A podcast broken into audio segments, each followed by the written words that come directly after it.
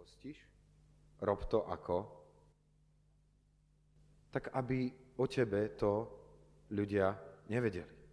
Dokonca tam hovorí pán Ježiš, ako keby sa človek mal pokúsiť zahľadiť všetky stopy, ktoré by pôst mohol na jeho tvári zanechať, preto, aby ľudia nevedeli, že, že je v pôste. A pán Ježiš hovorí, prečo je to. Lebo tvoj otec, ktorý vidí v skrytosti, odplatí ti zjavne. A teda, ak, ak by náš pôst mal byť niečo, čo by sme chceli robiť pred tvárou iných ľudí, preto, aby oni to registrovali, aký sme možno duchovní, ako, ako možno nám ide o veci, Nemalo by to význam a zmysel. Ja samozrejme nehovorím o tom, že sa nemôže stať vo veľmi praktických situáciách, že človek je v pôste a proste je niekde na návšteve a teraz proste ho ponúknú a on povie, prepačte, som v pôste, nebudem jesť. Ale je to, rozumiete tomu, je to niečo celkom iného, ako keď človek sa snaží nejakým spôsobom dať najavo, ja som v pôste, vstúpil som do, do pôstu.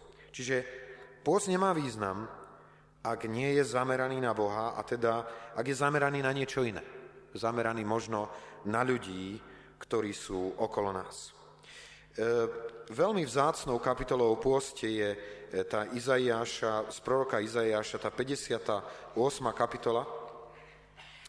A môžeme si ju pozrieť, pretože tam minimálne z dvoch takých bodov je možné vidieť, kedy pôst nemá význam a nemá zmysel. Keď si pozriete 58. kapitolu 3. verš, tam hovorí Boh ako výrok o svojom ľude a hovoria, prečo sa postíme, keď nevidíš? Trápime svoju dušu, keď nechceš vedieť. Hľa, v deň svojho pôstu prevádzate svoju vôľu a honíte všetkých svojich robotníkov. To znamená, Nemá význam pôst, ak nie je sprevádzaný zmenou životných postojov. Ak je pre nás niečím, čo je oddelené od života. Ak je to niečo, čo nás nepoznamenáva vnútorne. To znamená, ak človek ide do pôstu a jeho zámerom naozaj je hľadanie Božej tváre. Je si vedomý aj toho, že v jeho živote musia byť niektoré veci prehodnotené. Ak sa Boh má priblížiť k nám, tak na prvom mieste sa musíme my priblížiť k nemu. Nie on je ten, ktorý stojí ďaleko, skôr naše postoje sú tie, ktoré nás od neho vzdialujú. 7. verš tej 58. kapitole hovorí o inom dôvode, kedy pôst je bez zmyslu, ak sa niečo iného nedeje. 7. verš hovorí, či azda nie je to, aby si lámal lačnému svoj chlieb a chudobných vyhnaných uviedol do domu? Keby si videl nahého, aby si ho zaodial a neskrýval sa pred svojim telom? O čom toto hovorí? Že ak sa rozhodneme, môžeme povedať, odložiť jedlo, nejesť, Takže by to malo byť súčasne sprevádzané tým, že niekto, kto je hladný, bude nasytený. To znamená, pôst nemôže byť koncentrácia hlavne na nás.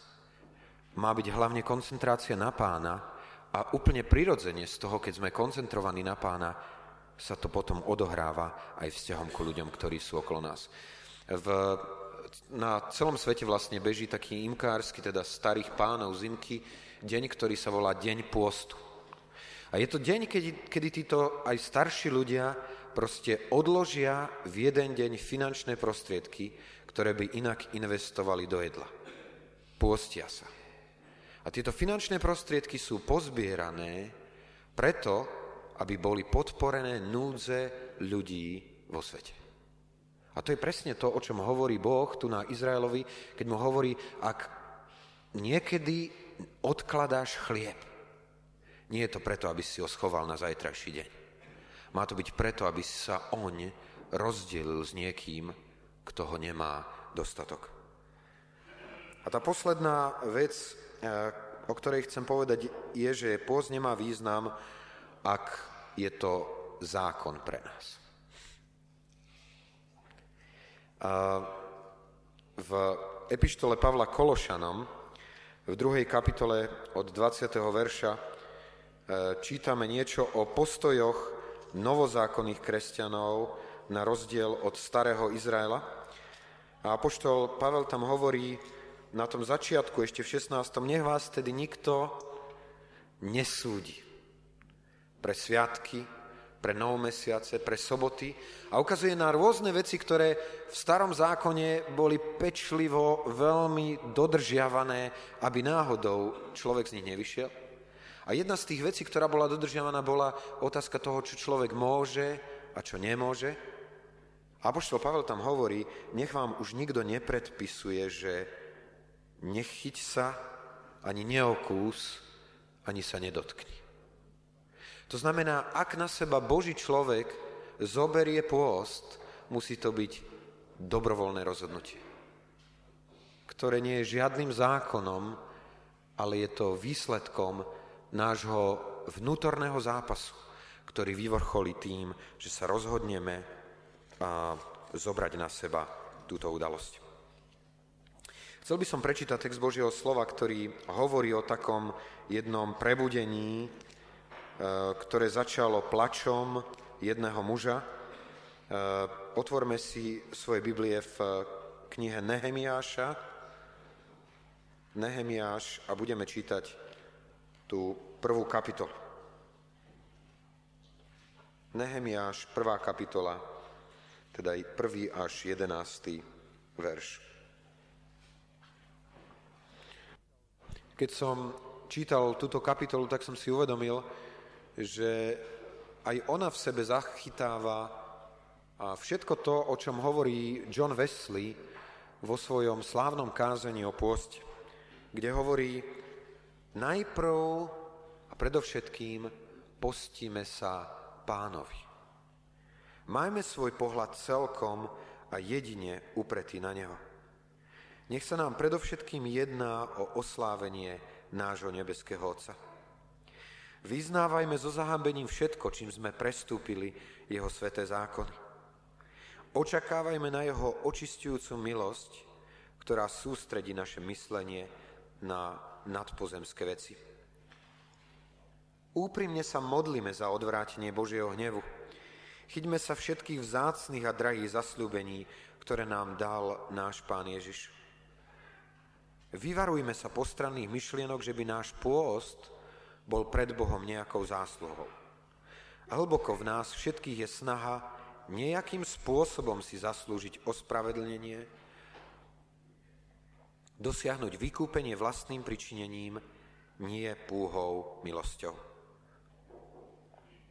Pôst je len cestou, ktorú Boh určil, na ktorej očakávame na jeho nezaslúženú milosť a na ktorej nám veľkoryso a bez našich zásluh zaslúbil požehnanie. Takže z toho, čo hovorí John Wesley a z toho, čo sme si prečítali v tej prvej kapitole Nehemiašovej knihy, je vidieť jedna zásadná vec, že pôst a modlitby sú spôsobom, ktorým sa celá naša bytosť sústreďuje na pána. Ak je to čokoľvek iného ako sústredenie na pána, stáva sa z toho telesné cvičenie, ktoré nemá ten pravý a silný odkaz, ktorý aj v tejto prvej kapitole môžeme vidieť. To je to, čo v tom štvrtom verši čítame. Stalo sa, keď som počul tie slova, že som sadol a plakal som a smútil som niekoľko dní, postil som sa a modlil. Kde? Pred Bohom nebies. Ako, myslíte si, že Boh nebol prítomný v Nehemiášovom životom, živote predtým? Bol prítomný alebo nebol? Jednoznačne áno. A prečo tu píše, modlil som sa pred Bohom nebies? Lebo to, čo hľadal Nehemiáš a to, čo nakoniec aj prežil mimoriadne je, že je pred tým, ktorý je najvyšším kráľom a pánom. A ak má modlitba a pôst mať význam, je to jedine vtedy, keď nás koncentruje a vedie k nemu bližšie. To je to, čo som čítal minulý týždeň z tej druhej kapitoly Joela, toho 12. a 13. verša. Ale aj teraz ešte hovorí hospodin, obráťte sa ku mne celým svojím srdcom. A ja si myslím, že toto je jedna z veľmi praktických vecí, lebo viete, keď, keď človeku začne škvrkať žalúdku, pretože nejedol, ku čomu nás to podnetí? Ku tomu, aby sme zápasili s pocitom hladu, alebo môj syn to tak včera vyjadril, aby to škvrkanie toho žalúdku, ocko, nás viedlo ku tomu, že sa máme modliť a že máme byť v kontakte s pánom. Že ten dôvod, prečo sme povedali nie jedlu, je ten, aby sme povedali áno Božej prítomnosti, Božej blízkosti. Teda pôst na prvom mieste je hľadaním Božej práce. A to aj za cenu toho, že sa vypustie niektoré veci, ktoré môžu sa zdať veľmi vzácné a jedinečné. Ja som si to uvedomil až práve včera, keď som uvažoval o tom, keď pán Ježiš e, prešiel krstom v Jordáne a keď e, bol naplnený Svetým duchom, keď zostúpil na neho Svetý duch v podobe holubice, bol naplno pripravený pre službu, čo, do akej služby sa pustil? Prosím?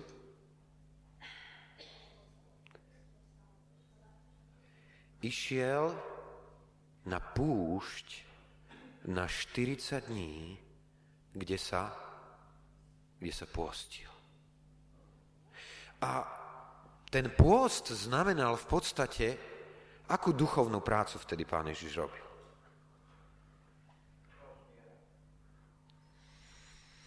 Duchovnú prácu. Jeho jediný zámer v tých 40 dňoch bolo hľadať Otca. A to, to je zvlášť zaujímavé, pretože pán Ježiš mal obrovské videnie do toho, aká je núdza v tom svete, na ktorý bol poslaný. Bola tam núdza? pán Ježiš pri jednej príležitosti hovorí, žatvy je mnoho a robotníkov je málo. Pre nás, prirodzených ľudí, čo z toho vyplýva? Tak poďme do žatvy. Pre pána Ježiša hľadajme Otcov tvár.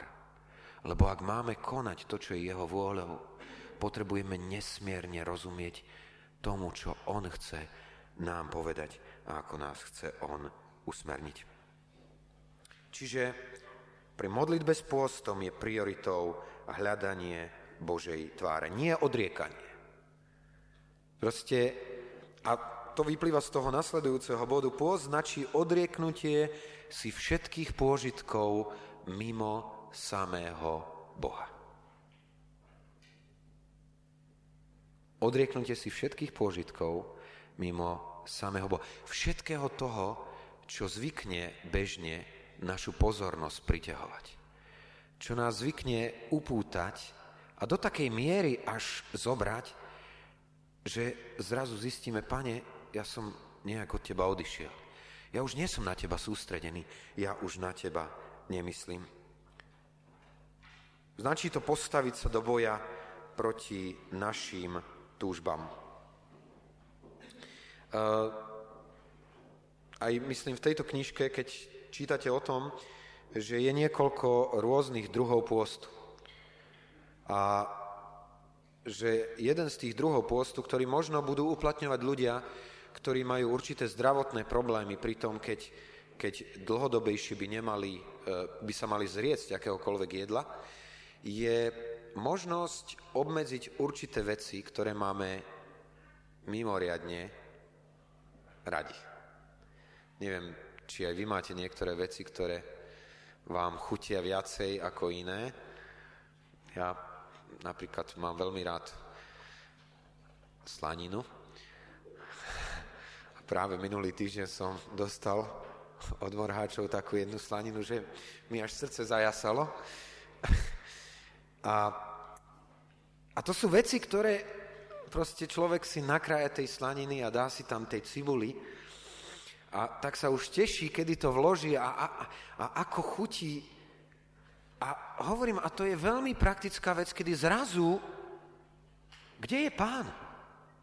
Proste zrazu som tu ja so svojím telom a s tou túžbou a s, tou, s tým pôžitkom, ktorý... A bratia, sestry, ja teraz nehovorím oproti tomu, že jeme s radosťou dobrý chlieb, ktorý nám Pán Boh dáva, žijeme s radosťou iné veci, ktoré nám Pán Boh dáva. Ja verím tomu, že aj ako Boží ľudia môžeme tieto veci vychutnávať, ale vtedy, keď sa jedná o modlitbu a pôst, vtedy človek hovorí týmto veciam nie, pretože potrebujem byť sústredený na svojho pána a táto vec mi toto sústredenie berie. To je to, čo sa udialo v prípade Daniela. Vieme o tom, že Daniel tri týždne smútil a že neodložil všetok pokrm. Odložil niektoré veci. Môžeme si to pozrieť v knihe proroka Daniela v tej 10. kapitole, 3. verši, kde je napísané, v tých dňoch som ja Daniel smútil za celé tri týždne. A tam je žiadostného chleba, chutného som nejedol. Nevieme o suchom chlebe, ako to bolo, ale žiadostného chleba chutného som nejedol. A meso a víno nevošlo do mojich úst. Neviem, možno sú aj medzi nami takí, z ktorých z, zo všetkých sladkostí klobása je najlepšou. A, a pre takých povedať mesu nie. A tu sa hovorí niečo aj o víne. My nie sme radikáli v tom zmysle, že kresťan nesmie piť alkohol, ale že možno tiež je to niečo, čo potrebujeme v tomto období úplne odložiť, oddeliť sa od toho, pretože našou túžbou je byť sústredený na nášho pána. Uh, uvedomil som si, samozrejme, je to aj oddelenie sa od jedla ako takého, čo má aj nesmierny zdravotný význam.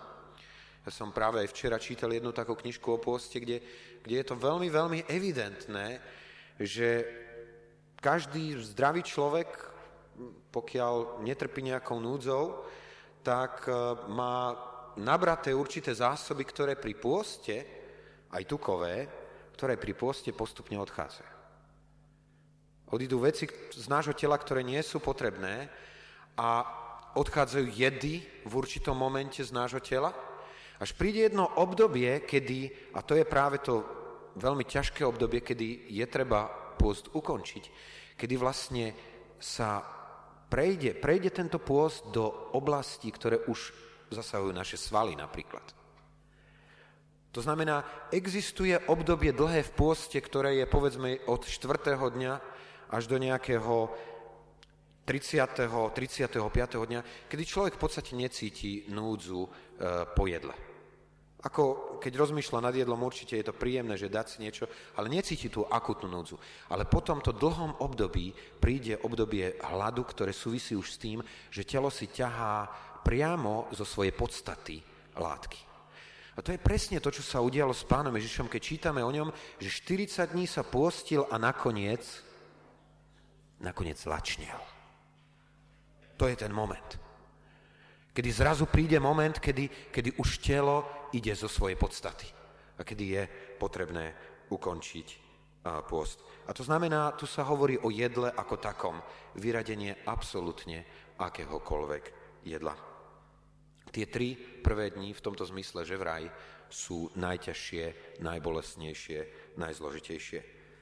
Sú tu iné veci ktoré som si neuvedomil eh, len pri, pri takom eh, vážnejšom rozmýšľaní. V 1. Korintianom, 7. kapitole, čítame o tom, že Neukracujte sa navzájom, iba ak čo z obapolného súhlasu na čas, aby ste stihli na pôst a na modlitbu a zase sa vedno zídite, aby vás nepokúšal Satan pre vašu nezdržanlivosť. O čom tu hovorí Apoštol Pavel? Hovorí tu o sexuálnom styku, ktorý hovorí na toto obdobie má byť odložený. Pretože zase je to jedna vec, ktorá vás oddialuje od koncentrácií na Boha a na jeho veci. A môže byť ešte kopec iných vecí, ktoré nás môžu rozptýliť. Skúste mi pomôcť. Viete o nejakých veciach, ktoré nás môžu rozptýliť a ktoré by bolo treba pri pôste odložiť? Televízia? Veľmi jednoznačne? Iné knihy? Ja som práve minulý týždeň bol na návštevu u sestry Joan, ktorú asi dobre poznáte. A ona mi hovorila, bolo jedno obdobie dvoch rokov v mojom živote, kedy moja, a tá, ktorá ma viedla ako učeníka, sestra, ktorá mala vyše 70 rokov, mi povedala, teraz ťa prosím, aby na dva roky si odložila akúkoľvek inú literatúru okrem Biblie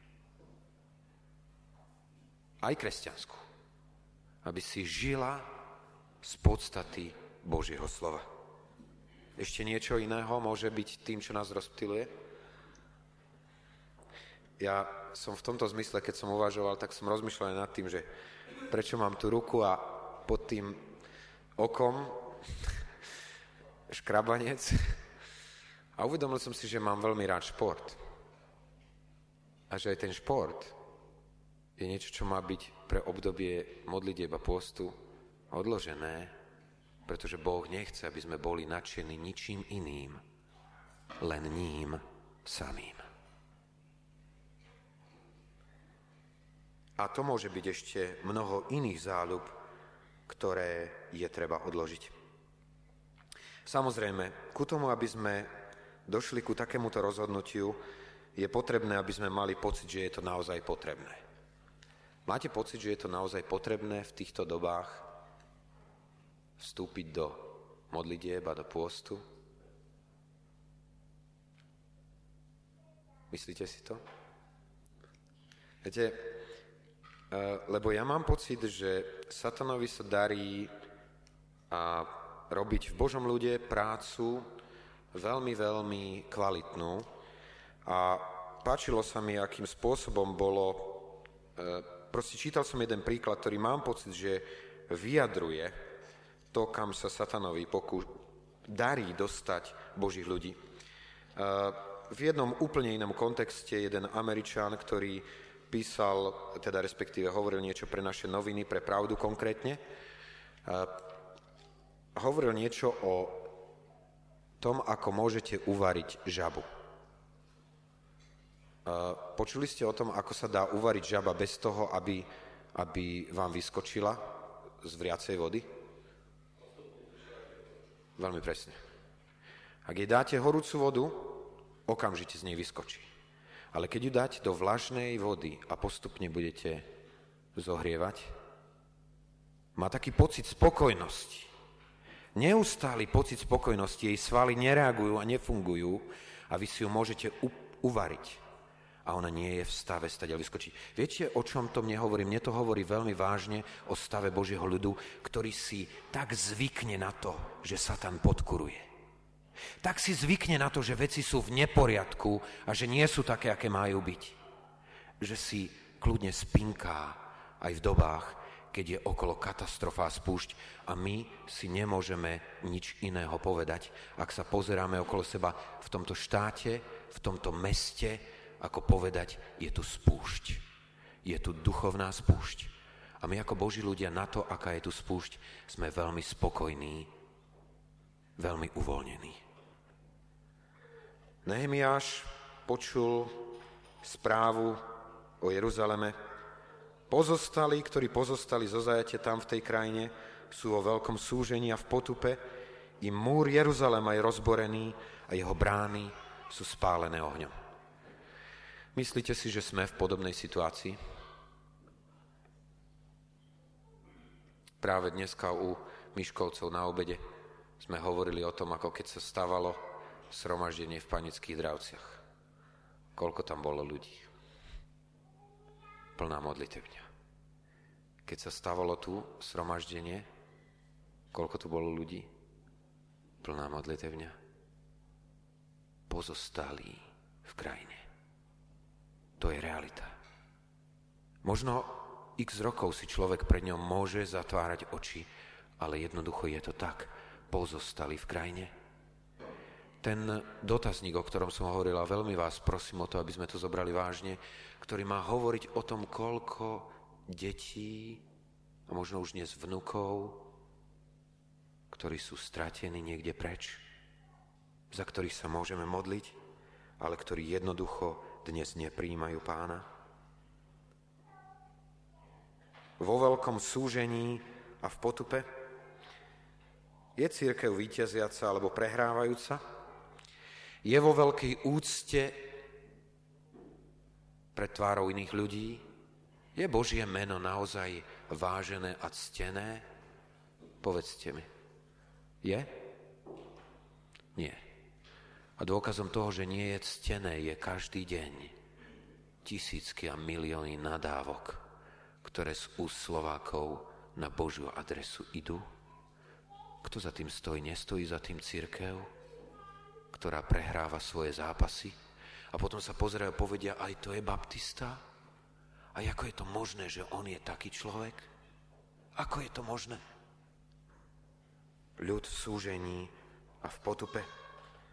Problémy s alkoholom, nečistota v sexuálnej oblasti, závislosť na peniazoch, ohováračky na seba aj pred svetom. Na jednej strane zákonnictvo, bazírovanie na nepodstatných veciach, na druhej strane nezáujem o ľudí, ktorí sú v núdzi. To je realita stavu veci. Múr Jeruzalema je rozbolený. O čom hovorí múr Jeruzalema? Múr je niečo, čo je postavené kvôli tomu, aby, aby oddelovalo. Aby robilo jasnými hranice medzi tým, čo je vo vnútri a medzi tým, čo je vonku. Múry to je niečo, čo má chrániť tých, ktorí sú vo vnútri pred tým, čo je vonku. A my vieme, že tými, tie múry predstavujú zborovú kázeň. Predstavujú jasný a nekompromisný postoj aj vedenia církvy voči hriechu, voči kompromisom so svetom. Sme tými, ktorí stojíme a budujeme hradby, alebo sú naše hradby rozborené. Jeho brány sú spálené ohňom. To hovorí niečo o misii. Hovorí to niečo o pripravenosti Božieho ľudu otvoriť brány a vpustiť ľudí dovnútra. Hovorí to niečo o otvorenosti Božieho ľudu výjsť von a hľadať ľudí, ktorí potrebujú pomoc, ktorí potrebujú byť zachránení. Nie sme vnútorne izolovaní a chladní pri pomyslení na svet?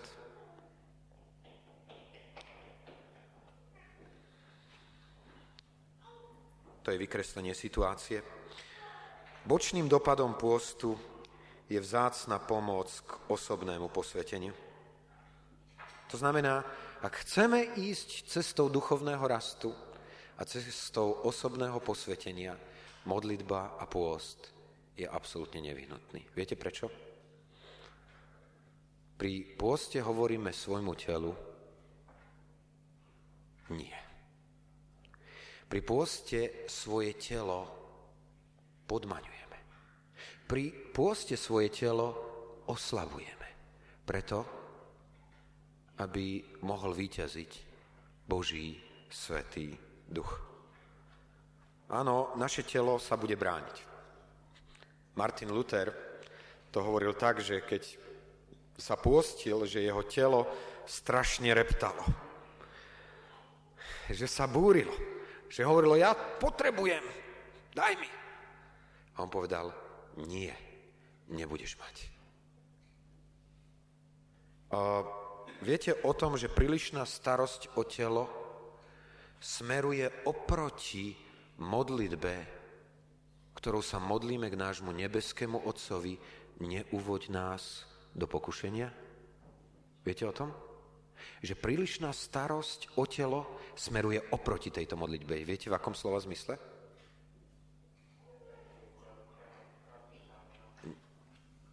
Áno, veľmi presne. Ako, Šanko, ešte nahlas? Zobudzali hriešne žiadosti. To znamená, ak sa príliš staráme o svoje telo, sejeme v telo a výsledok je, že sa v ňom zobúdzajú hriešné žiadosti. To znamená, ak sa modlíme neúvod nás do pokušenia, súčasne si povedzme, naša starostlivosť o telo nesmie byť prehnaná. Povedzte mi, o čom je dnešný svet, ak nie o starostlivosti o telo? Povedzte mi, o čom je. Keď my potrebujeme čo najperfektnejšie sedieť, čo najperfektnejšie vidieť, keď potrebujeme, a môžete si to čo najperfektnejšie jesť a môžete si tam doplniť x vecí a na záver si poviete, toto všetko je starostlivosť o telo. Viete, dneska si už nevieme predstaviť to, že by mali, mala naša existencia podmienky, ako o aký som ja počul teraz napríklad v Bratislave. E, naša, moja teta proste mala jedného maliara zo zboru, ktorý je maloval a bola veľmi prekvapená z toho, že, že malý chlapček štvoročný, najstarší z troch detí, ktorý tento, ktoré tento maliar má, e, sa ho, jej pýtalo, teta, ty sama bývaš v tomto byte? A potom sa dostala ku ním Pečlenná rodina, bývajúca na Slobodárke v jednej miestnosti, 4 krát 3 metre. A zostala v šoku. Vieme si to predstaviť? Aké sú naše nároky a predstavy o tom, čo naše telo má mať ako nevyhnutný štandard, ktorého nie sme ochotní sa zriecť? A potom vidíme církev, ktorá prehráva ktorá je neustále v pokušení a v pádoch.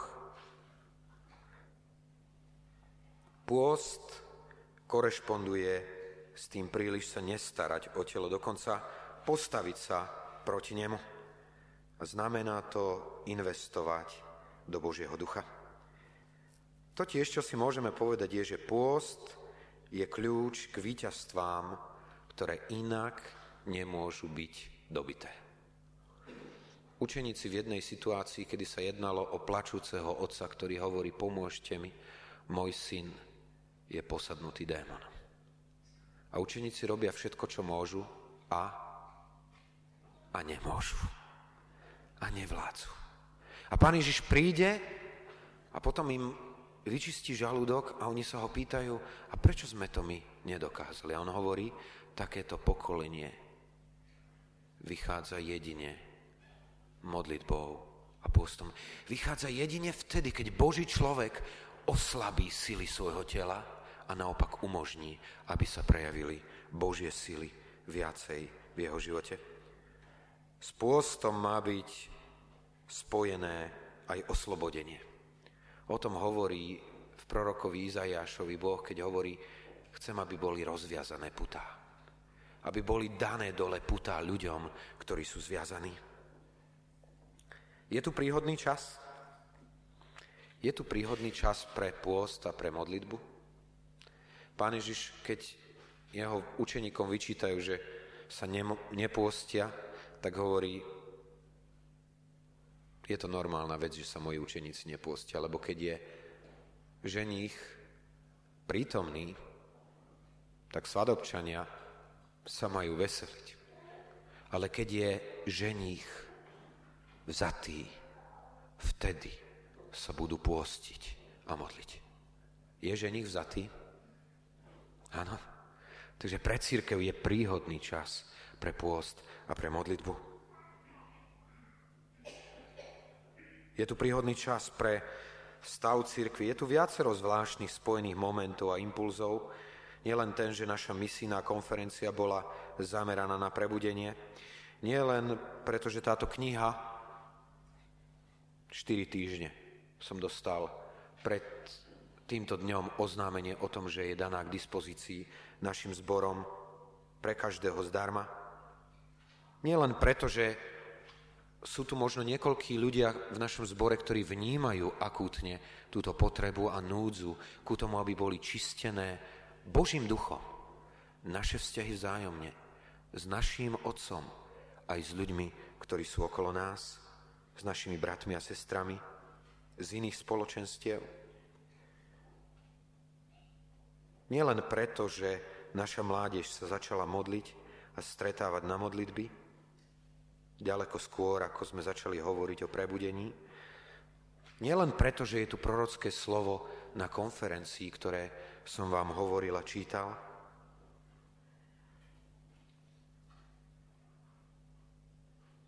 chcem veľmi prosiť o to, aby sme veľmi vážne skúmali svoje srdcia a hľadali Božiu tvár.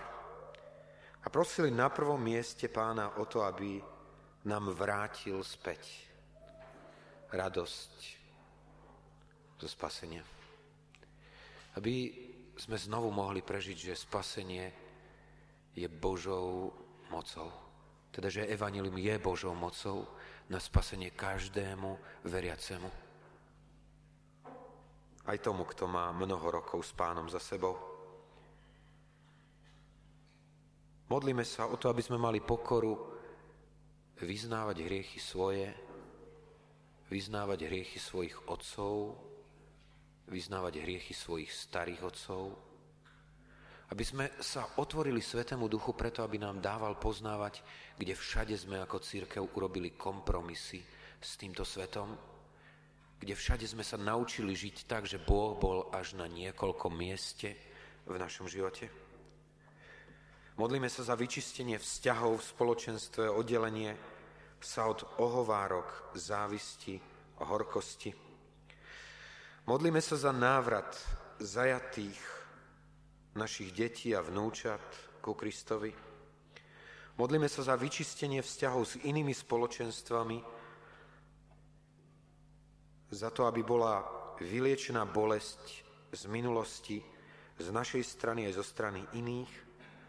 Modlíme sa za to, aby Pán Boh zbudil v nás lásku ku ľuďom, ktorí sú okolo nás a hynú, aby sme mohli vidieť to, čo uvidel Nehemiáš, že totiž Jeruzalem bol obnovený, že jeho hradby boli znovu postavené, že jeho brány boli znovu postavené a že ľud, ktorý tam bol, sa dostal do bázne, pretože vedeli, že k Izraelu sa vrátil späť jeho slávny Boh. Hľadajme Božú tvár v modlitbe a v pôste, v pokáni ako Nehemiáš, a ja verím, že Boh sa nič nezmenil. Že jeho zaslúbenia platia. Tak ako sa na ne odvolával Nehemiáš, môžeme sa na ne dnes odvolávať aj my. Skloňme svoje hlavy modlitbe.